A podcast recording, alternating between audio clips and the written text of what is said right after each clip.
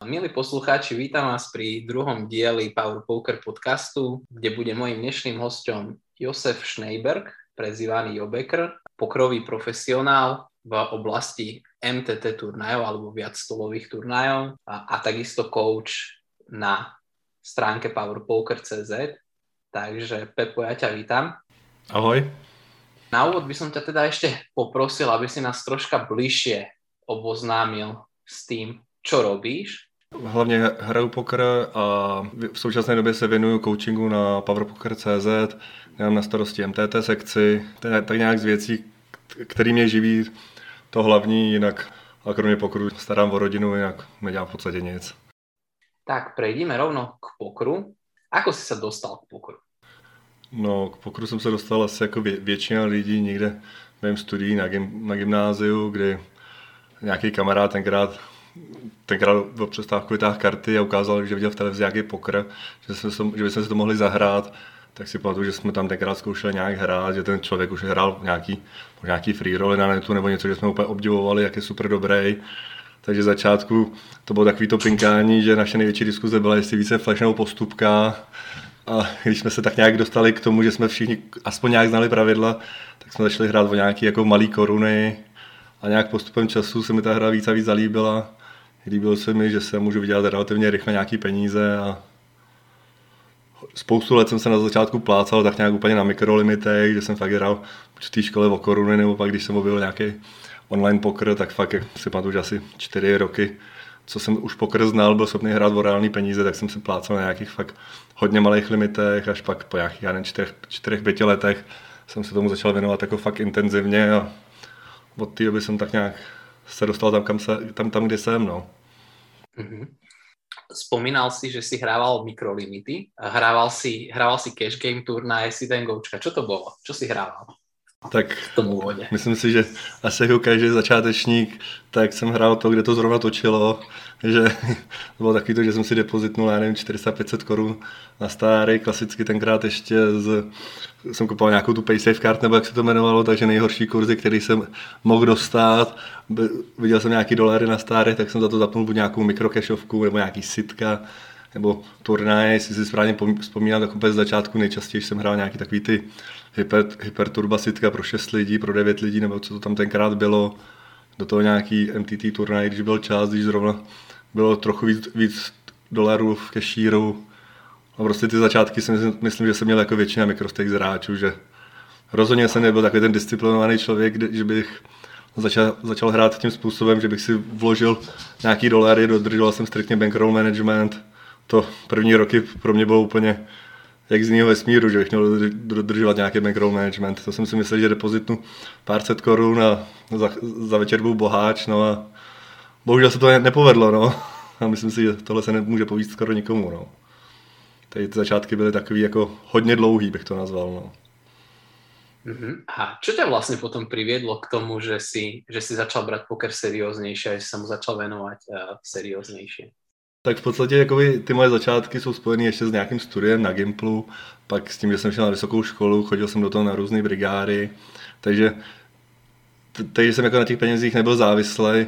A když jsem pak, se, to bylo někdy v době, já nevím, v roce 2014, něco takového, jestli si správně vzpomínám, a to tady začínaly různé jako stakingové skupiny, že se tady skánili hráči, co tak nějak se o to chtějí zajímat, zajímat nějak víc, tak že tenkrát jsem se díky kamarádovi dostal do jiné takové té skupiny a ve chvíli, když už jsem věděl, že někdo ve mně má důvěru, tak se to ve mně úplně zlomilo a od té doby pro mě poker byl na prvním místě. A od té doby de facto tím pokerem žiju, že pak jsem fakt věděl, že ty své investory, ty stakery nemůžu zklamat a v podstatě to pro mě byl takový hlavní impuls, že jsem najednou zjistil, že jak se ten poker vlastně mám učit, protože to pro mě byl z začátku největší problém, protože každý, myslím si, že většina těch mikrostých hráčů má ten problém, že neví, jak se učit, že mají pocit, že tomu hrozně rozumí, že všechno ví, všechno znají a má jenom smůlu. A najednou jsem se dostal do nějaké takové skupiny, kde jsem viděl, aha, já tomu vlastně nerozumím.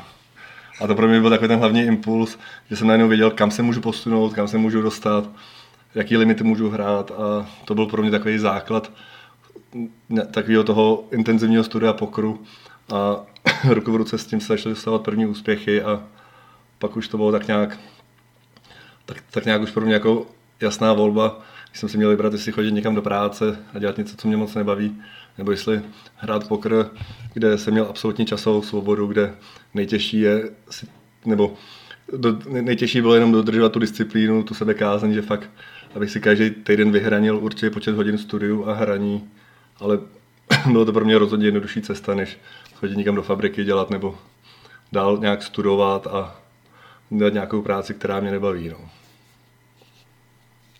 Vzpomenieš si ešte konkrétne na moment, kedy si si začal uvedomovať, že máš na to stať sa pokrovým profesionálom?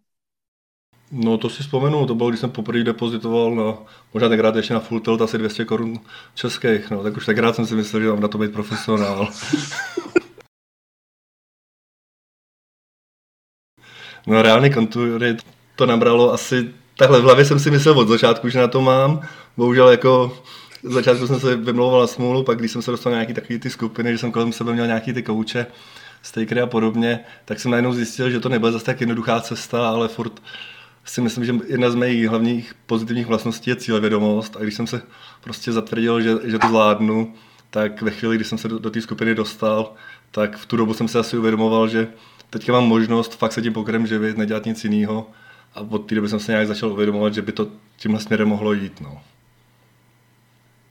Že vlastně příchod do té skupiny, kde si sa zoznámil vlastně, dá se povedať, s tými fundamentálnymi základmi pokru, tak ti umožnil vlastně vidět to tak, že už sa ta tvoja profesionálna pokrová kariéra za, začínala stávat reálnou. pro, mě největší impuls byl ten, že než jsem se dostal do nějaké té skupiny, tak pro mě česká pokrová komunita, to byli lidi, kteří mezi který jsem se chtěl dostat, který jsem věděl, že jak někdo se dostane do té komunity, tak ty lidi se mají skvěle, protože člověk viděl ty na různých pokrových webech, jak ty lidi trefou peníze, tak jsem se hm, jako mezi tady ty lidi se s těma se s kamarádi, to musí být skvělý, to člověk pak má super život. Pak jsem se tam najednou dostal, viděl jsem, kolik zatím vším práce, uvědomil jsem si, že jsem v té komunitě a že vlastně ty lidi nechci, nechci zklamat a že v té a že v té skupině fakt chci makat, mám ty možnosti, mám, mám, mám kolem sebe lidi, kteří mi s tím pomůžou a to byl takový ten hlavní impuls, že jsem byl v té komunitě a vím, vím, že bez té komunity bych to nezvládl. Že v tom začátku ty naši koučové v té skupině, mě to bylo pro mě to hlavní, co mě dostalo nahoru.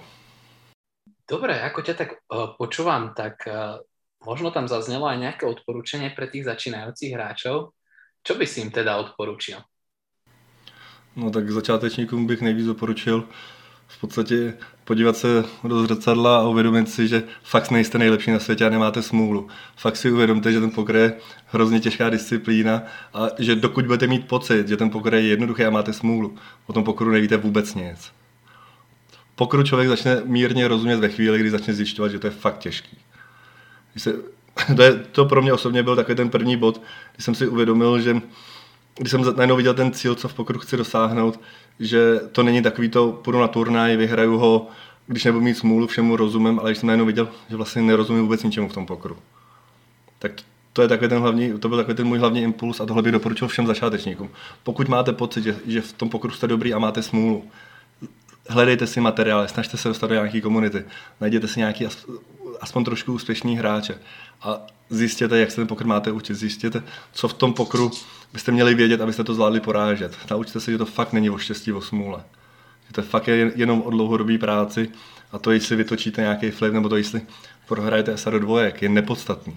Je to o té dlouhodobé práci a když dlouho, dlouhodobě pracujete správně a dlouhodobě se vzděláváte, ty výsledky vždycky budete mít.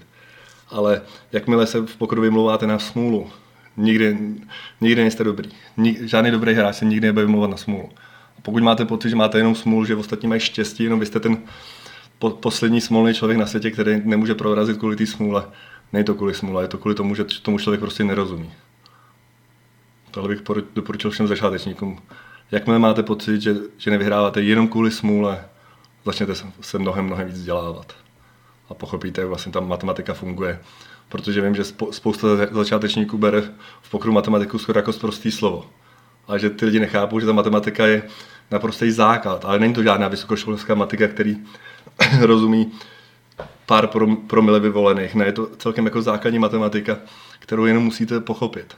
v podstatě, si máte dokončenou základku, tak si myslím, že to jsou znalosti matematicí, které vám bohatě stačí na to porážet nějaký low stakes, mid stakes, úplně bez problému. Ale nesmíte se tomu bránit. To si myslím, že když jakýkoliv začátečník pochopí, tak celku rychle se může dostat na úroveň, kdy zvládne se vydělat českou průměrnou výplatu za měsíc úplně bez problému. A pak možná ještě taková druhá věc, která mě napadá, že lidi by neměli, jedna z nejhorších vlastností pokrového hráče je tvrdohlavost. A tady to vidím kolem mě velice často, že ty lidi začnou hrát pokr, najmou si nějakého zkušení, jakoby zaplatí si nějakého kouče nebo dostanou se nějaké skupiny. Ty lidi jsou sami neúspěšní a mají pocit neustále přesvědčovat ty druhý, jak tak to má být, tak to má být a když dostávají nějaké rady, tak si myslí, že ty ostatní chtějí uškodit a podobně. Že ty lidi by fakt měli mít jako hodně otevřenou mysl, naslouchat ostatním, kriticky brát ty, nebrat, jakoby nepřebírat ty názory nějak tupě, ale kriticky nahlížet na ty názory, který poslouchají, nějakým způsobem se je snažit pochopit, prodiskutovat to s tím člověkem a ne furt si jet takovou, takovou tu svoji myšlenku, že já to vím nejlíp, já to vím nejlíp, on určitě nemá pravdu, on v tomhle dělá chybu, ne. Snažte se pochopit to, nebo respektujte toho zkušenějšího hráče, snažte se s ním diskutovat a snažte se vy to pochopit. Snažte se vy pochopit to sdělení, který od něj dostáváte. To si myslím, že je hrozně důležitý. Nemít takovou, takovou tu svoji hlavu, to si myslím, že pro začátečníky není vůbec dobrý v tom pokru. Co tě nejvíc posouvalo v tvojich začátkoch?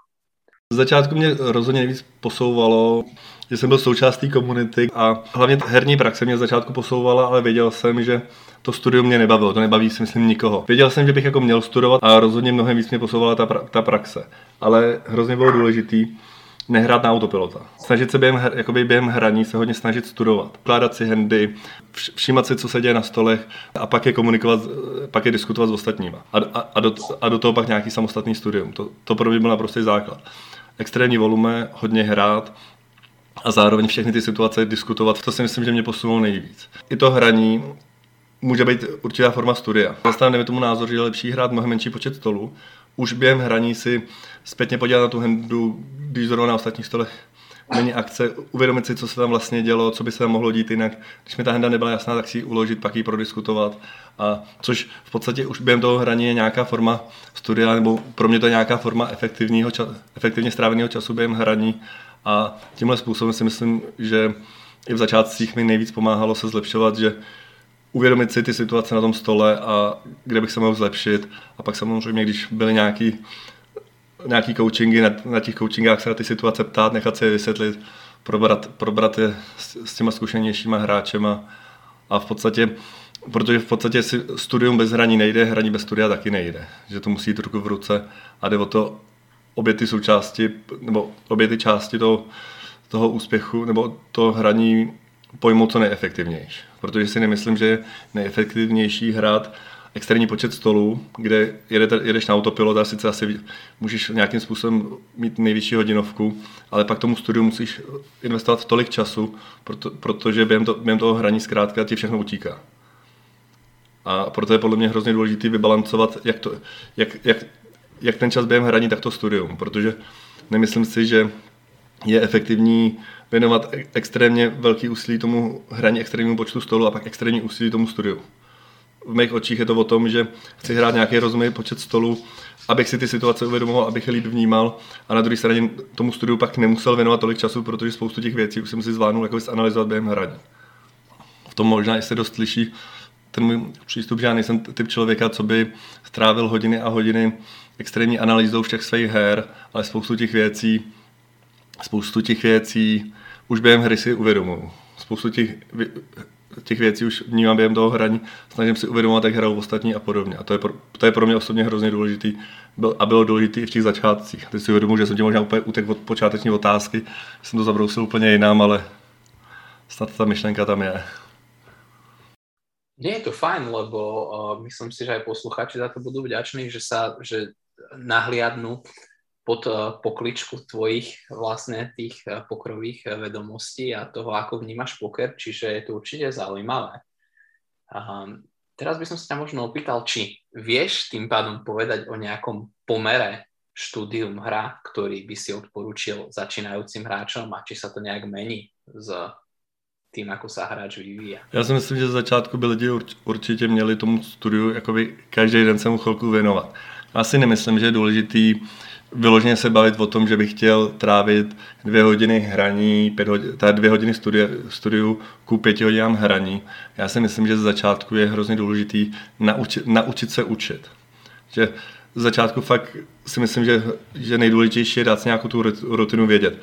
Já nevím, teďka v 6 hodin večer zapínám session, tak v pět nebo ve dvě odpoledne prostě nějak, než začnu tu session, dát si 20 minut, půl hodiny, hodinu, záleží, jak to komu vyhovuje nějak, nějakým způsobem coaching, studium, aby se člověk naučil tu rutinu, aby se člověk naučil, že když jde hrát, aby v té hlavě měl nějaké ty znalosti, aby protože z začátku hrozně rychle člověk zapomíná. Když člověk nemá ty znalosti zautomatizovaný, tak ve chvíli, kdy nebere nějakou novou myšlenku a neopakuje ji, tak ji hrozně rychle zapomene. Takže si myslím, že úplně zpočátku je hrozně důležitý klidně 5-10 minut, ale studovat fakt každý, minimálně každý den, kdy hrajete než člověk zapne tu session, tak mít nějaký časový úsek předtím, než začne hrát, tak mít nějaký časový úsek studia. To je podle mě z začátku naprosto nejdůležitější, i kdyby si člověk měl jenom projet handy z minulý session. Ale naučit se tu rutinu, že každý den tomu, tomu něco věnovat. Jo. Nemyslím si, že, že nejdůležitější je, nebo že nějak podstatný, si dávat pevný, čas, pevnou čas, pevný časový úsek, kolik se věnovat studiu, protože to nikoho nebude bavit z začátku. Z začátku člověk musí dělat to, z začátku to člověk musí nahlížet tak, aby ho to bavilo. A když nikdo není studijní typ, nebaví ho studovat, ví, že během toho hraní zvládne vnímat hrozně věcí. Je, nesm- je podle mě nesmysl, aby ten člověk trávil dvě hodiny studia, že ty dvě hodiny, když z těch dvou hodin bude hodina 50 uh, trápení, a pak ví, že to, to hraní si užije. Protože když se ten člověk trápí během toho studia, není to efektivní. Proto si myslím, že je nejdůležitější naučit se tu rutinu, nějakým způsobem tomu studiu se věnovat. A pak, jak už jsem, jak už jsem zmiňoval, čím méně budete studovat, tím víc je důležitý během hry si všímat to, co ty lidi dělají. Protože já si myslím, že když člověk nemá moc stolu a zvládne vnímat, jak hrajou proti hráči, jak hrajou ty regové na mých limitech a podobně, tak jenom to, že vidím, jak ten člověk odehrál tu hendu, tak už mi pomůže. Takže takže to si myslím, že je hrozně důležité, když nejste studijní typ, extrémně to vnímat, naučit se nějakou rutinu, aspoň trošku studia, aspoň trošku sebe reflexe, aspoň trošku v nějakých těch trackovacích programech se podívat, jak, jak jsem zahrál včerejší session, jak jsem včera nějaký nejzajímavější handy odehrál, jak, jaký jsem udělal rozhodnutí. A to si myslím, že klidně z začátku stačí, ale by vás to bavilo. Protože spousta lidí není, neumí se učit individuálně. A to si myslím, že je nej, jeden z největších problémů mikrostakes hráčů, že neumí si sednout a intenzivně studovat. Proto je to nebaví. Proto když uvidí na internetu rady, studujte dvě hodiny každý den nebo hodinu každý den a budou na to 50 minut koukat, že neví, co mají vlastně dělat, tak to podle mě není efektivní. Já si myslím, že ze začátku je důležité, aby to člověka bavilo, aby se naučil nějakou rutinu k tomu. A pak si myslím, že už to studium časem se tím lidem začne zdát tak automatický, že budou vědět, že bez toho se nikam nedostanou. Ďalšia poviem na veľmi prínosná rada pre začínajúcich hráčov, ktorých tu už padlo mimochodom viacero. Na okraj by som sa ešte opýtal, koľko stolov momentálne hraješ? Já se jako snažím držet maximálně devíti. S tím, že vím, že nejkomfortnější se cítím někde jako kolem šesti. Ale u těch multitable turnajů je to trošku jiný, než dejme tomu na kešovce, protože něco jiného hrát 9 stolů, kde mám 9 začátečních fází turnaje a je něco jiného hrát 6, 6, 6 stolů, které jsou nedaleko, které jsou ITM a podobně. Že já většinou, když, když zapnu session, tak už tam mám takovou naučenou rutinu, že začínám ve stejné časy a že vím, že většinou zapnu 9 stejných turnajů podle toho, jak vypadávám, tak doplňuju, ale jakmile se v nějakém turnaji dostanu dál, tak většinou se snažím už neregistrovat. Nebo když vím, že jsem někde dál, ale na jakoby k, k finálovému stolu je to ještě daleko nebo tak, tak si uvědomuji, tak teďka už nechci hrát 9 stolů, už chci hrát jenom 6, abych, abych zvládnul tu maximální pozor, pozornost věnovat tomu nejdůležitějšímu stolu a udělal jsem co nejméně chyb. Protože já nejsem zastánce takového toho mlátit to skrz volume, že absolutně nechápu, když vidím, dejme tomu, podle mě velice dobrý studijní zdroj je Twitch, kde spousta jako hodně dobrých hráčů ukazuje svoji hru. A já když tam kolikrát vidím, že nějaký lidi jsou hodně daleko v nějakém turnaji a zmíní, no, a moc nestíhám a tady mám 15 stolů a tady se mi blíží jeden finálový stůl a vyloženě živě člověk vidí, jak ten člověk dělá na finálním stole chyby jenom z důvodu toho, že hraje hodně turnajů. To pro mě osobně je hrozně špatně, nemám to rád, nebo aspoň já osobně to, to nedokážu. A než, než, mlá, než to mlátit skrz volume a každý turnaj stihnout začít, nemyslím si, že to je cesta.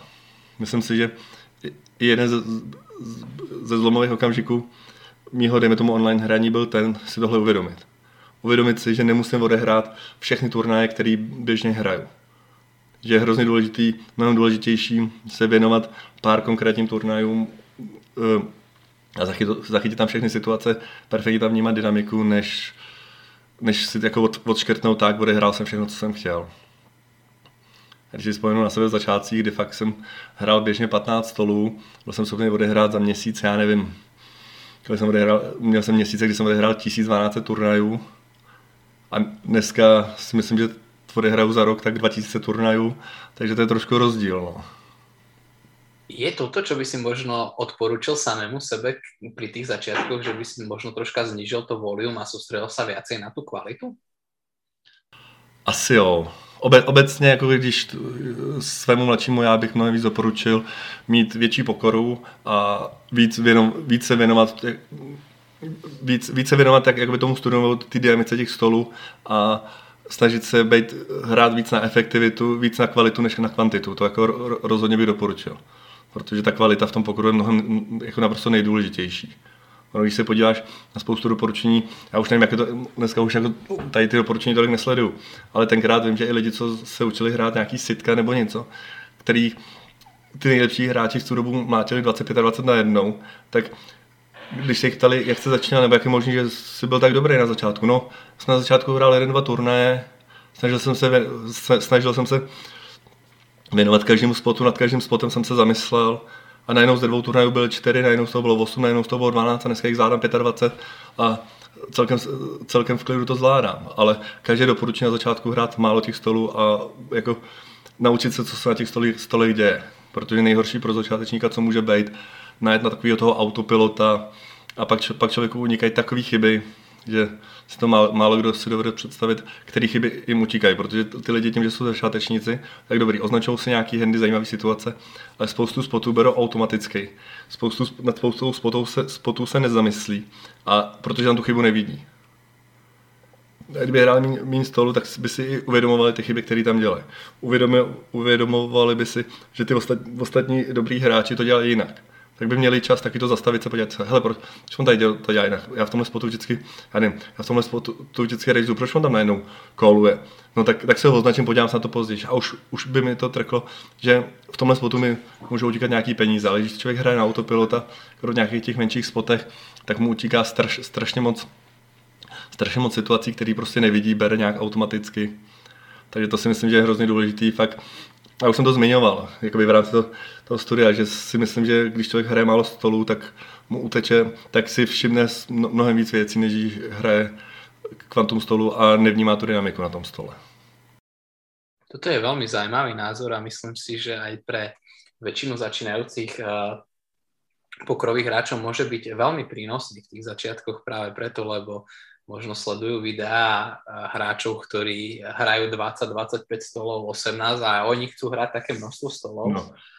Ale práve si neuvedomujú to, ako si spomenul, že za tým často je to, že začínajú od jedného, dvoch stolov a tým, ako sa automatizujú tie rozhodnutia, tak potom sú schopní zvládať stále väčšie a, väčšie množstvo tých stolov. Čiže... Ja když jdeme tu, vidím, když potkám nějaký hráče, jdeme tu na nižších stakes, a podívám se na ně na šaroskoupu a vidím, že ten člověk jako hraje 20 stolů na jednou, s average binem 5, tak absolutně jako, bych měl pocit takového člověka, si najít na něj kontakt, na, na, na, napsat mu, ať není blbej a začne se trošku se nad sebou zamyslí. Jo. Protože když někdo mlátí 20, 20 stolů na average binu 5, x let, tak je něco špatně. Protože ten člověk jako má najít všechny situace, ale není schopný se dostat vejš. A myslím si, že kdyby ten člověk právě zastavil, podíval se na sebe do zrcadla a uvědomil si, asi je něco špatně. Pojďme udělat něco jinak. A většina těch lidí, když se s nimi baví, že hrajou tolik stolů, tak odpoví, ale já bych se u stolu nudil. Jo. A to je právě to, že ty lidi to mají tak zautomatizovaný, že než aby se nad tím zamysleli, tak se nudí. Což je podle mě úplně jako to jádro problému a jak už jsem to zmiňoval, že ty lidi prostě ty chyby nevidí, že ty lidi si jedou na svého autopilota a jakmile sníží počet stolů, tak neumí zastavit a uvědomit si, tak mohl bych se koukat, co se děje na, na stole. Já když to vemu, já tady to, když si vzpomenu na sebe, když jsem měl nějakou tu dobu, kdy jsem hrál 15 stolů celkem běžně a najednou, tak mi to tenkrát někdo doporučil, hele, zapně málo stolu a zapnul jsem jich 6 a ne něj ty vole, ale už je si stolu, kdy jako, co budu dělat, teď u toho můžu hrát ještě nějakou, nějakou videohru na druhém monitoru a budu stíhat. A on, hele, všimej si těch situací a podobně. Najednou jsem hrál těch šest stolů a najednou jsem si jako označil všechny hráče na stole a každý větší pod jsem si uvědomil. A začátku pak najednou jsem měl problém s těma šesti stolama, že se mi to zálo hodně. Ale bylo to o tom, že jsem vypnul autopilota a zapnul jsem mozek. Tak výborně, já ti děkujem za tvoje odpovede. Myslím, že to bolo veľmi zaujímavé počúvanie. A teraz by sme možno prešli k druhej takej veľkej téme a oblasti, ktorá zaujíma väčšinu či už začínajúcich, ale aj tých pokročilých, pokrových hráčov a tou témou je mindset. Keby si ty mal rozdeliť úspech pokry medzi technickú stránku hry a mentálnu stránku hry, ako by si to rozdělil? Já si myslím, že v tomhle je hrozně důležitý, na jaký stakes člověk hraje. Já si myslím, že když se bavit o nějakých nižších stakes, tak si myslím, že ta mentální stránka hry je naprosto klíčová. Naprosto, naprosto nejdůležitější. Protože na to porážet nějaký nízký stakes, fakt, jak už jsem mi zmiňoval, stačí relativně malý znalosti, nějaké jako matematiky, nějaký fundamentální základy, stačí mi relativně malý. Ale největší problém je tím, že ty lidi tiltujou, že ty lidi eh, to nemají hlavě správně nastavený ten člověk prohraje pod a začne dělat chyby. A kdyby ty lidi na nízkých stakes měli naprosto racionální uvažování, tak jim stačí fakt úplně nejzákladnější znalosti, které se naučí za 10-15 hodin a budou to porážet. Ale myslím si, že problém těch lidí je hlavně ten mindset. Takže si myslím, že na nízkých stakes si trochu tvrdit, že ten mindset může dělat klidně jako 80%. Že tady to vidím často i, i na Pavel Pokru v Discordu ve skupinách, kde mikrostejk hráči neustále se ptají na to samý. A člověk jim odpoví. A to musíš dělat takhle. A ty lidi stejně za týden napíšou ten samý dotaz. A člověk úplně ví, jednoznačně vidí, že ten člověk se nad tím neumí zamyslet a že ta hlava neumí pojmout to, že mají používat ty nejzákladnější věci, že nemají vymýšlet žádný kraviny, že nemají tiltovat. A že v té hlavě nejsou schopni si to nastavit na to, že mají hrát nejvíc AVC hru s nějakým jako znalostma, co mají a že tam to není ani o tom, o tom skillu, o nějakých té technické stránce hry, ale tam je to jenom o té hlavě. A jakmile, myslím si, že jakmile člověk z té hlavy se dostane na nějakou úroveň, že fakt na to zvládne nahlížet bez emocí, racionálně, tak pak teprve bude postupovat ve stakes a ve chvíli, kdy člověk se dostane na nějaký vysoký stakes, tak tam ta technická stránka hry je naprosto klíčová, ale zase na druhou stranu, pokud to člověk v hlavě nemá srovnaný, pokud má špatnou tu mindsetovou stránku, tak se takhle vysoko podle mě nikdy nedostane. Takže na těch vyšších stakes si myslím, že ta technická bude mnohem vejš, ale bez toho, mindset, bez toho správného mindsetu by se člověk takhle vysoko nikdy nedostal. Ale poměrově to asi nedokážu odhadnout, ale myslím si, že rozhodně platí to, že čím nižší stakes, tím více mindset důležitý, čím vyšší stakes, tím... Když už člověk, podle mě, když už člověk to má technicky zmáklý, tak ten mindset musí, už jde ruku v ruce s tím. Když vím, jak to hrát, když už se naučím, naučím nějaký zahrání, tak ta hlava by mě moc neměla ovlivnit. Člověk to musí mít z té hlavy nastavení tak, že ví, nebo na těch vyšších stakes pak je nejhorší umět udělat, umět snášet swingy, protože či, či, či, čím větší stakes, tím vyšší swingy. To je jasný. Jako v absolutních číslech, myslím. Jo, a že na těch vyšších stakes je to spíš o tom, ten, ten mindset mít tak nastavený, aby člověk měl neustále motivaci. Neustále si našel tu motivaci to porážet. Ale během té samotné hry si myslím, že ten mindset, ne, že by nebyl důležitý, ale že ty lidi už jsou tak dobrý, že ten mindset že ten mindset, jak, jak, jaký mají, vzhledem k tomu, že se dostane takový stakes, jim stačí a že ta, ta práce toho mindsetu je pak hodně mimo pokr. Takový to hledat si tu motivaci, najít si další cíle, eh, vyhnout se nějakému takovému tomu vyhoření, že najednou je to nebaví a podobně. To si myslím, že na těch vyšších stakes pro ty hráče je tohle nejdůležitější aby viděli tu motivaci, aby se měli kam posouvat. Protože když budeš hrát, já nevím, turnaj Severage by 5, tak těch cílů, kam se chceš dostat, máš milion. Když najednou se dostaneš na nějaký stakes, že víš, že už hraješ skoro jako se světovou elitou nebo s hodně dobrýma světovými hráčema, půl, půl, půl roku si ne, nevyhrál klovnej turnaj, tak ten mindset není o tom, že by ovlivnil tolik tu tvoji hru, ale že ovlivní tu tvoji motivaci. A pak už s tím jde ruku v ruce studium a pak už s tím jde ruku v ruce to, že člověk nějak zakrní, že najednou nemá takovou sebedůvěru a podobně. Ale co se týče samotné hry, tak tam si myslím, že už ten člověk by skillově na to měl být takovým způsobem, že během, během té hry ten mindset musí mít, musí mít správně nastavený, jinak by se, se na takový vztah v životě nedostal. A tím, že nejsem jako absolutně mindset odborník, tak ty, to, ty asi chápeš, jak to myslím, ale takový ten rozdíl mezi tím, že na nízkých stakes musí člověk mít klidnou hlavu během hraní a ty cíle, motivace tam asi je naprosto automaticky. A na těch vysokých stakes ta klidná hlava během hraní si myslím, že, by, že je automaticky, ale problém je s těma cílem a motivací a podobně. Myslím si, že uh, toto je vlastne, ako hovoríš veľmi zaujímavo a ja s tebou súhlasím v tomto a je to podľa mňa závislé hlavne aj od toho, aký si typ človeka, hej.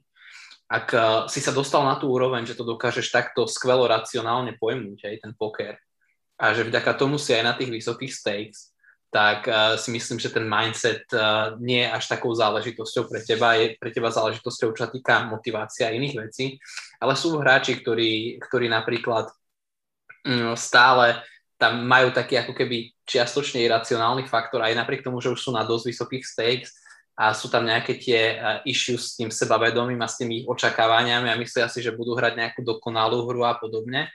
A vtedy tam práve nastávajú také tie mindset líky, čiže podľa mňa to asi dosť záleží aj od uh, jednotlivca, hej, ako, ako dokáže sa vyrovnať s tými prechodmi, s tým tlakom peňazí, hej, dajme tomu, lebo aj ten tlak peňazí, čím vyššie stakes hráš, tak uh, záleží aj z akých si pomerov, ako vnímaš peniaze a tieto veci, tak pre teba to môže byť potom dosť uh, veľký nápor na tú psychiku, hej, pokiaľ sa bavíme potom o tých veľkých swingoch a tak ďalej, hej.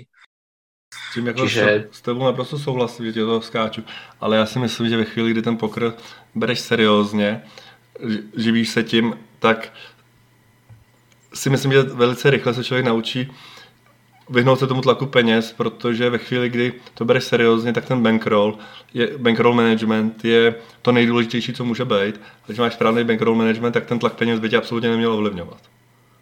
A ve chvíli, kdy na to je působí tlak peněz, tak máš pravděpodobně problém s bankroll managementem. A ne, ne, nemyslím si, že bude problém vyloženě v té v psychice, pak bude problém v ten, že najednou člověk vidí, že se mu stenčuje bankroll. Ale to podle mě není problém tlaku peněz, ale problém toho, že člověk má špatný, špatný bankroll management. Protože to si myslím, že je základ, naprostý základ číslo jedna, eh, nehrát pod finančním tlakem. A ve chvíli, kdy máš dobrý bankroll management, tak ten finanční tlak by na tebe nikdy neměl dopadnout. Ve chvíli, když máš špatný bankroll management, shotuješ zbytečně vysoký stakes, tak pak na tebe působí tlak peněz a ve chvíli, kdy na tebe působí tlak peněz, tak ta racionalita si myslím, že se naprosto vytrácí z toho. Ale nemyslím si, nemyslím si, že pak je to chyba jako toho mindsetu, protože asi nikdo ne, neumí hrát, když ví, že ten tlak peněz je obrovský, tak asi prakticky nikdo nezvládne hrát 100% racionálně, ale to není chyba toho člověka, ale to je chyba toho, nebo to není, není chyba toho člověka v, v, tý, v, tom daném turnaji nebo na tom daném stole, ale to je chyba toho, že ten člověk ještě než si k tomu sednul, že si k tomu neměl sedat. Že to je chyba prostě toho backroll managementu a ne toho samotného hraní, ale těch okolností, proč si sednul k tomu stolu. Tak áno, ale vieš, môžeme sa baviť potom aj o, o situáciách, kedy je to v rámci tvojho bankroll managementu a podobne, ale ty napríklad hraješ o, o výhru, kto, o ktorú si ešte v živote nehral, hej, ktorá je... Jo, takhle to myslíš, akoby ty finálové stoly a takhle, no to jo, tak. Takých veľkých turnajov, čiže toto je jedna z tých vecí.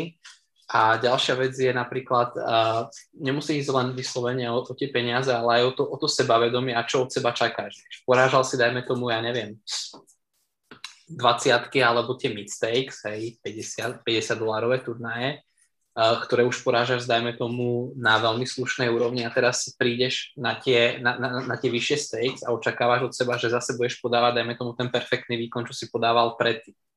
Hej, a tam tiež môžu byť nejaké tie mindset leaky, kde, kde v podstate si len neuvedomuješ to, ako, ako k tomu pristupovať, ako pracovať s tým svojim sebavedomím, čo od seba očakávať a tak ďalej. Hej. Čiže já s tím prostě souhlasím, že pak je to o tom mindsetu, aby člověk, aby člověk, když najednou to nejde jak po másle, aby s tím uměl pracovat, no, aby nestratil to sebevědomí a podobně. To je, V podstatě to jsem možná asi zmiňoval, že na ty vyšší úrovni je to prostě o tom sebevědomí, nestratit sebevědomí, nestratit motivaci. A tam si zase myslím, že je hrozně důležité jakoby u, u, umět se pak vrátit na, na ty stage, kde se člověk cítí komfortně.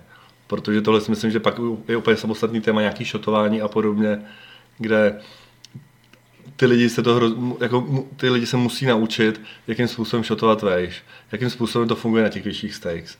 Že musí, musí být psychicky nastavený na to, že to, že teďka se rozhodnu hrát turnaj o 20% nebo stakes o 20% vyšší, než jsem byl zvyklý a neznamená to, že na těch stakes zůstanu, že se mi na poprvé povede tam zůstat. A tohle si myslím, že je, je pro, spoustu lidí jako začátcích hrozně důležitý a od, to bude možná jeden z těch největších mindsetových problémů. Aby fakt jako nesráceli sebevědomí, že se jim to poprvé, po druhý, po pátý nepovedlo. Nikomu se to nepovede na poprvé. Poskočit na, na vyšší, nebo možná někomu povede, ale je to zázrak. Ty lidi by, by měli podle mě umět pracovat s tím, že když jdou hrát vyšší stakes, tak to neznamená hned, že tam zůstanou. Že mnohem pravděpodobnější, že se vrátí na chvilku zpátky na, na stakes, na kterých už hráli, na kterých si vybudovali ten rol a že chvilku bude trvat, než poskočí na vyšší stakes.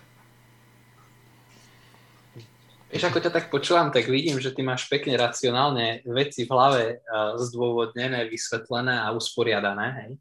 A to si myslím, že to je práve tá vec, čo nie každý podľa mňa má v hlave takto usporiadané, hej? Čo sa týka napríklad pokru. Yes.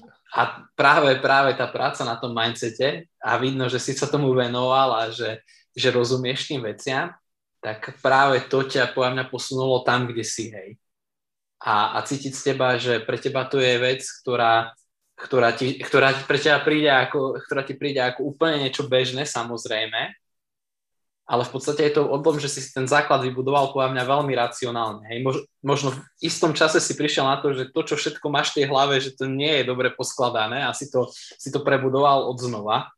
Ale tie veci, ktoré tam máš teraz usporiadané, sú, dávajú pekne zmysel, hej, pekne do seba zapadajú. Ale sú podľa mňa hráči, kde isté časti dávajú zmysel a potom isté časti v nich, v tej hlave, nedávajú vôbec žiadny zmysel a oni si to aj neuvedomujú. Hej? Až kým neprídu nejaké tie konflikty a veci v nich, že sú, sa cítia frustrovaní, keď prehrávajú na tom novom limite a podobne. Čiže... Díky, jako, jo, jako s tímhle souhlasím a právě proto si myslím, že, že je důležitý kurz začátku, aby ty lidi měli kolem sebe nějakou komunitu, nějaký kouče. Protože pokud fakt člověk není nějaký extrémní autista, tak si myslím, že je naprosto nemožný tohle všechno zvládat sám. Jak už jsem zmiňoval na začátku, to pro mě bylo naprosto nejdůležitější. Neustále kolem sebe mít nějakou komunitu, neustále kolem sebe mít nějaký kouče, lidi, který jsem respektoval. A jak ty jsi zmiňoval, že jsem to nikdy v hlavě měl špatně a vždycky jsem se zastavil a uspořádal jsem si to líp. Tak tady na to, když si vzpomenu, tak pro mě vždycky bylo de facto nejvíc motivující a nej, nejdůležitější hnací motor, když najednou jsem měl nějakého nového kouče nebo nějak v rámci těch skupin uh, jsem si našel jiného investora nebo tak, to je fuk, ale když najednou ten nový člověk na ně podíval a je úplně namotivovaný, jak mi to je a najednou jedna z prvních věcí, kterou jsem od něj slyšel, ale ty to děláš blbě. A v, v tomhle si myslím, že když jsem od někoho slyšel nějakou kritiku, že dělá něco blbě, tak jsem se z toho nesložil a byl, byl to pro mě hnací motor dokázat mu, ale ty nemáš pravdu, nebo možná to dělám blbě, ale já na tom zamakám, aby si byl spokojený s tím, jak to dělám. A prostě ta komunita, ty koučové kolem mě vždycky pro mě byl takový ten hnací motor a hrozně rád jsem byl, když někdo mě kritizoval, když někdo mi ukázal, co dělám blbě, když někdo poukázal na to, že co je špatně. A to si myslím, že pro spoustu lidí hrozná nevýhoda, že ty lidi to nechtějí slyšet, vyhejbají se tomu. A ve chvíli, kdy člověk neustále je chválen, děláš to výborně, správně to děláš, no prostě bys měl trošku zamakat na tomhle, že to podle mě pro ty lidi v nějakém jako krátkodobém horizontu je hrozně takový jako potěš, pozitivní, potěšující, ale v nějakém v dlouhodobém hledisku je hrozně špatně. Že ty jsou, jak jsi to zmínil mě, že to možná bude ten důvod, proč dneska na to mám takový pohled, že vždycky jsem měl nějaký období, kdy to šlo hezky, pak to chvilku nešlo, pak najednou jsem dostal takovou tu facku, děláš to blbě, a místo, abych se zroutil, ale slyšel jsem na rovinu, co dělám blbě, tak jsem o to víc zamakal a zase jsem se někam posunul. A v podstatě jako nějaký jako po schodech takhle to šlo nahoru. No a pekne vidíš tam tu cestu a uvedomuješ si tie veci, vieš. A práve, práve to je jedna z tých vecí, čo čo keď sa na to pozrieš, a keď sa na to ja pozriem ako, ako nezávislá osoba, tak tam vidím iné stereotypy, aké sú bežné u iných ľudí. Tie stereotypy sú často také, že uh, tú kritiku sa snažíme vytláčať z nášho života, lebo vytvára konflikt vo, v, na, v našom vnútri. Hej. A v tebe, u teba to je, u teba ako ťa počúvam, tak uh, tá kritika v tebe práve nevyvolávala tieto pocity. Možno áno, ale dokázal si to celé obrátiť a vybrať si z toho to najlepšie. Hej? V podstatě, protože, to... protože nerad prohrávám. To si myslím, že jakoby je s tím, s tím ruku v ruce spojený, že když člověk nerad prohrává a slyší nějakou kritiku, tak tomu člověku chce dokázat, ale já to zvládnu, já to zvládnu. A bylo to prostě fakt jako hnací motor. No. A proto, jak už jsem zmiňoval, si myslím, že nejdůležitější ta komunita. A aby ty lidi se fakt navzájem prostě si ukazovali, co je špatně, kritizovali se navzájem a jenom se neplácali po ramenu, jak jsou všichni dobrý a jak mají smůlu. No. No tu by som ja len dodal to, že, že ako tu je vždy to závislé od toho, že aké stereotypy majú tí ľudia v hlave, ako uvažujú, aké sú tam tie vzorce. A ako náhle ty by si často počúval niečo iné, hej, a snažil, a napríklad tvoji rodičia by sa chovali tak, že by sa snažili vytesňovať tú kritiku a chválili by ťa aj za veci, ktoré si neurobil správne a nemal by si tam nejakú takú tú racionálnu spätnú väzbu, dajme tomu, tak potom pre teba aj v rámci toho života, keď ti niekto hovorí už tú kritiku, tak máš, uh, máš potom vo zvyku to buď prehliadať, ne, cítiť sa nekomfortne a nepracovať s tým, hej radšej budeš vyhľadávať ľudí, ktorí ti, ktorí ti dávajú tú pozitívnu spätnú väzbu, ktorí s tebou jednajú inak a podobne. Hej. Čiže, čiže toto je podľa mňa taká, taká vec a taká téma, kde, kde to podľa mňa vždy záleží od toho, akí sú tí ľudia. Hej. A, a pokiaľ to nie je v tebe nejak veľmi silne zakorenené, tak dokážeš to ešte zmeniť. Ale pokiaľ sú to silne zakorenené vzorce, ktoré sa vyslovene opakujú, tak potrebuješ najprv zmeniť toto až potom můžeš jít někde ďalej, hej. Jo, to, to, to Čiže... s jako souhlasím, že v tom asi bude problém, ale jak jsem tvrdil, na tohle fakt nejsem odborník a moc netuším, jak se lidi chovají, ale v, v, pro mě osobně to hodně souvisí s tou tvrdohlavostí, jak jsem na začátku zmiňoval. Že to, že lidi jako nepřijímají kritiku, že si jedou furt to svoje, to je v podstatě asi to, o čem mluvíš ty teďka, že ty lidi chtějí slyšet, že, že to dělají správně a jakmile slyší od někoho, že to dělají blbě, tak se tomu člověku radši vyhnou. A to si myslím, že no. obecně ve všech odvětvích života je hrozně špatně. Že člověk fakt musí, musí poslouchat, poslouchat de facto, když je, je na tebe okolí kritický do nějaký míry, nebo k tobě kritický do nějaký míry, tak, to, tak podle mě by to lidi mělo posouvat. A je to o tom, jestli ten člověk jako utíká nebo zůstane jakoby mezi těma lidma. No. A ty, ty, co utečou, tak podle mě v životě nemůžou být úspěšní když se budou vyhýbat té kritice, protože jak, jak, jak se můžu zlepšovat, když, když, mi nikdo nebude, když mi nikdo nebude ukazovat ty moje chyby. To podle mě jako nedává smysl v, v, jako v žádné části života. No ono tam je, ono tam je potom len, vieš, celé to je založené vždy aj na tom, ako, ako funguje tá kritika. Či je založená na konštruktívnom konštatovaní, alebo či to je len proste, robíš to blbo, lebo to robíš blbo, Jasne. vieš. Tak proste, ako, či to má nejakú logiku, hej, ako a, a toto, je, toto je často ten problém aj čo týka, čo týka celkovo kritiky a prečo ju niektorí ľudia, prečo ju máme potom vo zvyku prehliadať, že tá kritika, keď ju dostávame, tak je nie je racionálna, nie je konštruktívna. Tá kritika je proste, robíš to zle, ale nepovie ti ten človek, ako to robiť inak, alebo čo by si mal urobiť, iba že robíš to zle, asi debil, alebo prostě niečo takéto. A jestli to můžu zase skočit, to podle mě, nebo aspoň v mojí hlavě, je rozdíl mezi hejtem a kritikou. Děláš to blbě, tečka, to je podle mě spíš hejt než kritika. Kritika mm-hmm. podle mě, hele, děláš to takhle, ale zkus se zamyslet nad tím, jestli by nebylo lepší mít tenhle pohled, nebo měl by si najít nějakého odborníka, který ti poradí, nebo někoho, kdo tomu trochu rozumí, který ti pomůže změnit pohled na to. A kritika je podle mě jako ukázání chyby s nějakým návodem, jak to zlepšit. To je podle mě kritika. A když někdo udělá, děláš to, jsi blbě, děláš to blbě, to je podle mě hate. Možná to mám já v hlavě, tady to blbě nastavený, ale já osobně kritiku absolutně nevnímám jako v nějakým negativním slova smyslu. Kritik, no a to je... kritik je ten, co objeví chybu a poradí, jak ji napravit. To je podle mě jako kritika. Toto presne, uh, je od človeka k človeku podľa mňa iné v tom, že v akom prostredí vyrastáš, vie. A ako k tebe pristupujú v tom napríklad kritickom veku, kedy na, čerpáš tie vzorce a to všetko, ty si taký ten racionálny človek, hej. A potom sú ľudia, ktorí uh, sú skôr emočne založení a ktorí fungujú napríklad na iných princípoch a tým pádom, tým pádom sú úplne iné veci, ktoré, e, ktoré majú v hlave a ktoré riešia a úplne inak pristupujú k tým veciam. Ty, ty jsi tohle moderátor, ale já se tě zeptám, je tady to věc, která se jakoby dá odnaučit, ne, nebo tomu prostě člověk má nějak v sobě, že buď jakoby racionální nebo emoční, protože já jako, já vím, že se jako hodně snažím jako potlačovat, nebo ne potlačovat emoce, ale že prostě ta analytická část je pro mě důležitá. A mě absolutně nedává smysl, když někdo na něco reaguje emočně, aniž by se jako nad tím zamyslel. Pro mě, to, pro mě to je věc, která mě osobně nedává smysl. A často se s tím nevědomí i na pokrových coachingách setkávám, nebo na live pokrovu a podobně. A mě to jako, to je jedna z mála věcí, která mě absolutně nedává smysl. Proč ten člověk prvně jako nepoužije hlavu, než použije emoce?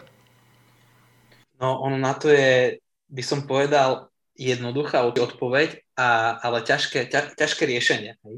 Lebo ono to je všetko založené na, na stereotypoch, na riešeniach. A ono, keď si zoberieš vývoj človeka ako takého, tak uh, ty keď si malý, hej, máš, myslím, že od nejakých 3-4 rokov, tak ty funguješ ako špongie. A tvoji rodičia, tvoje okolie a všetko okolo teba, tak ty všetky tie veci vnímaš, čo oni robia, ako to robia ty v podstate na základe toho si vytváraš vzorce svojho fungovania, svojho správania. To znamená, že keď vidíš rodičov, ako riešia isté situácie, ty preberáš vzorec riešenia situácie. A tak, a tak preberáš viacero vzorcov. A teraz dajme tomu, že máš 7-8 rokov a ty, začín, ty už sa, začínaš byť vykonávateľom tých vzorcov. A začínaš opakovať vzorce, ktoré robili rodiči a tvoje okolie. A ty v podstate dostávaš Eh, keď si uvedomíš, tak dostávaš potom spätnú väzbu, ako si dávali tí rodičia a ako im dávalo to okolie. Čiže v podstate vytváraš do nejakej dospelosti, vytváraš veľmi silné stereotypy. A vytváraš veľmi silné stereotypy aj v myslení. To znamená, že tí ľudia, ktorí sa takto chovajú, tak to nie je o tom, že oni vo svojej podstate sa tak musia chovať alebo niečo, ale to je o tom miliónkrát zopakovanom stereotype, ktorý je v tom nevedomí tak silne zakorenený, že automaticky, ako náhle príde nejaká vec, tak ich reakcia je to, že oni videli, že táto reakcia sa rieši cez emóciu alebo cez niečo. Hej? Čiže ich prvá reakcia je emócia. Ty si pravdepodobne videl, alebo si možno aj v dospelosti dokázal zanalizovať tie vzorce a tieto veci a dokázal si ich zmeniť. Hej, ale ty pokiaľ vykonávaš, pokiaľ sa stávaš pasívnym vykonávateľom vzorca, tak ty ho nemeníš.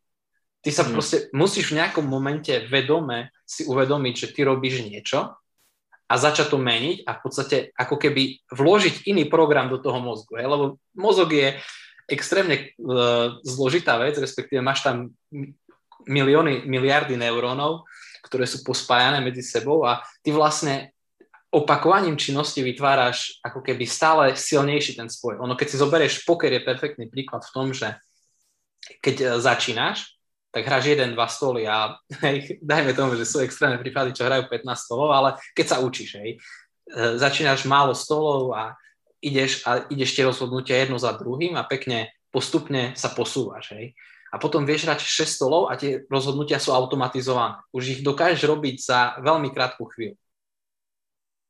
No a ty si zober, že toto tvoj mozog dokáže za krátku dobu, za mesiac, dva, tri sa dokáže dostať z jedného, dvoch stolov na 6, dajme A, ty, a teraz si zober, že ty miliónkrát ti zopakuje niekto niečo a okrem toho to ty ďalší miliónkrát zopakuješ. Čiže jednak máš ten vzorec pred sebou skoro stále a jednak ty stále opakuješ ten vzorec. Čiže sa vytvorí extrémne silné spojenie a tým pádom, ako náhle nastane ta situácia, ty okamžite reaguješ.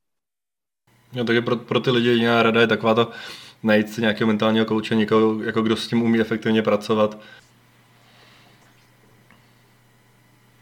Tak týmto by sme možno mohli ukončiť aj rubriku okolo mindsetu. Myslím, že sme ju zobrali dosť široka. A prešli by sme eh, k novej našej rubrike, ktorá sa volá Out of Comfort Zone alebo bez time banku. Takže v tejto rubrike ti každých 5 sekúnd položím jednu otázku a ty sa mi na ňu budeš snažiť v rýchlosti čo najrýchlejšie odpovedať a zistíme, koľko z týchto otázok stihneš odpovedať za, Som 5 sekúnd. Takže môžeme sa do toho pustiť. Môžeme začať si pripravení? Snad jo. OK. Tak, kto je tvoj obľúbený pokrový hráč? Um, Máš pokrový vzor? Ak áno, kto je to? ty jména moc nejsem, tak tady ten typ otázky mě docela zaskočil.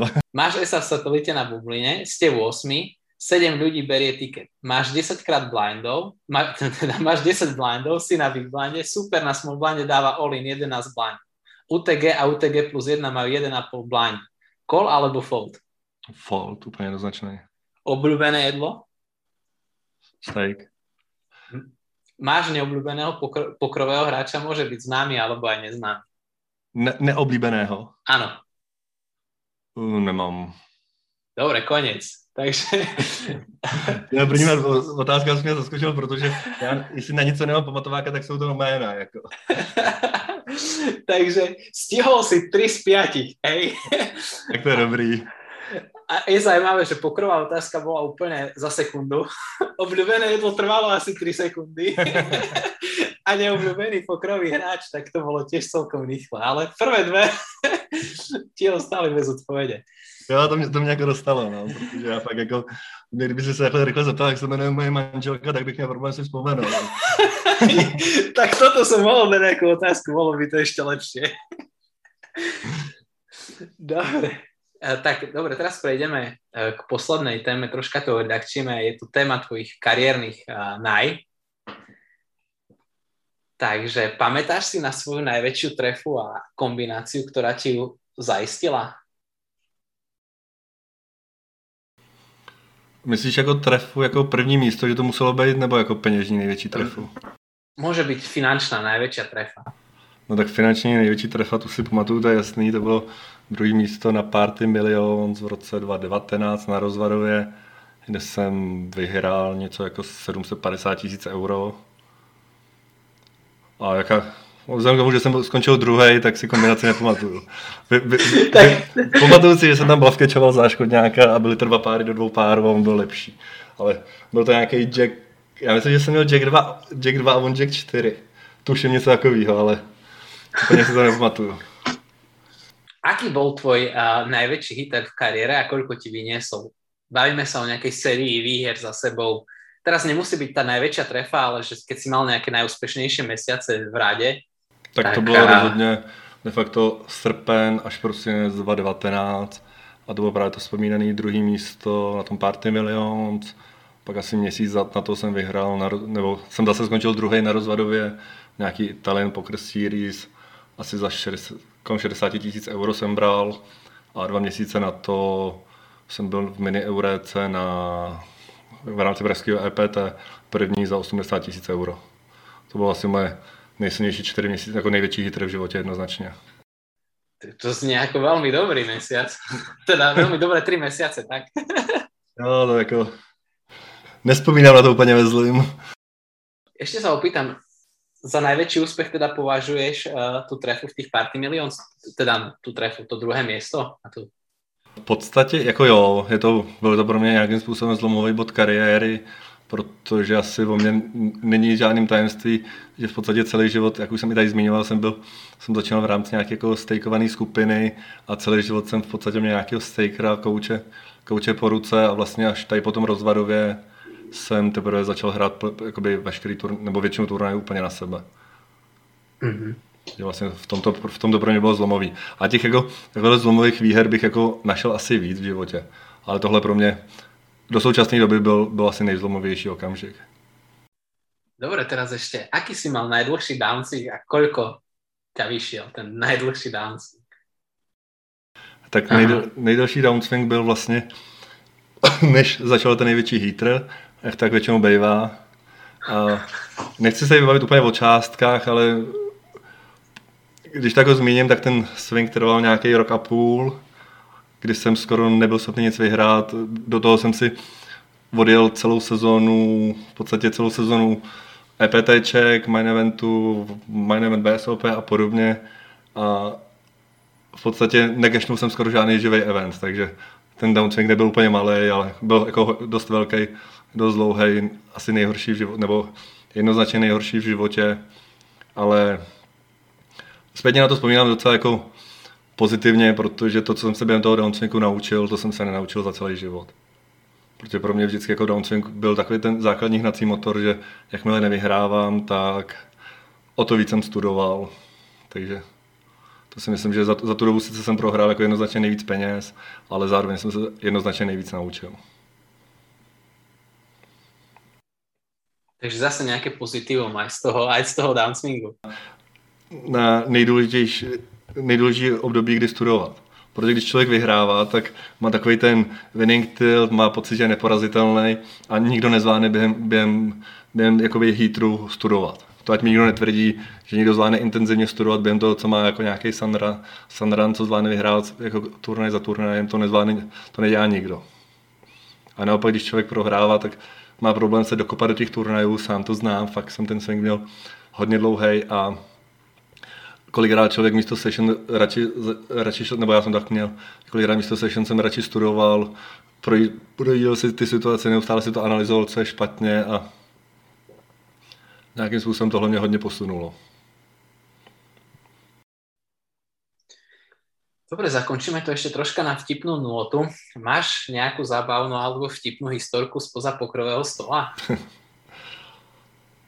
Asi, jako asi úplně ne, nebo takhle z patra asi nic nevytáhnu. Rozhodně jako těch historik asi bylo hodně, ale už jsem roka půl v karanténě, už roka půl jsem neviděl živý pokrový stůl, nebo ketan, tě bych neviděl, ale za poslední rok, nebo rok vlastně jsem neodehrál prakticky nic, takže těch historik si už teďka moc z patra nevybavím. No. Napadá mě teď jedna historka, tu vyprávím docela často, to bylo když jsem hrál poprvé my event VSOP ve Vegas, tak jsem tam nějak seděl hnedka od začátku a nalevo ode mě poseděl takový postarší Aziat a několik mohlo být tak 45-50. Vypadal jako dost, dost, dost znaveně vypadal. A první ani čtyři hodiny hry v podstatě nezahrál hned, ten dostal karty, zahodil, dostal karty, zahodil. Pak najednou po čtyři hodinách k němu nějak došel nějaký kamarád nebo něco šťouchnul do něj. On tak zvedl hlavu a pronesl něco ve stylu, kde jsem se tu vzal. jo, pár hen odpálil to a šel domů, jo. že evidentně byl úplně po nějakém extrémním tahu a ty čtyři hodiny byl úplně v nějakým komatu, podle mě vůbec netušil, která by je. A fakt jenom pro kde jsem se tu vzal, odpálil to a šel, jo.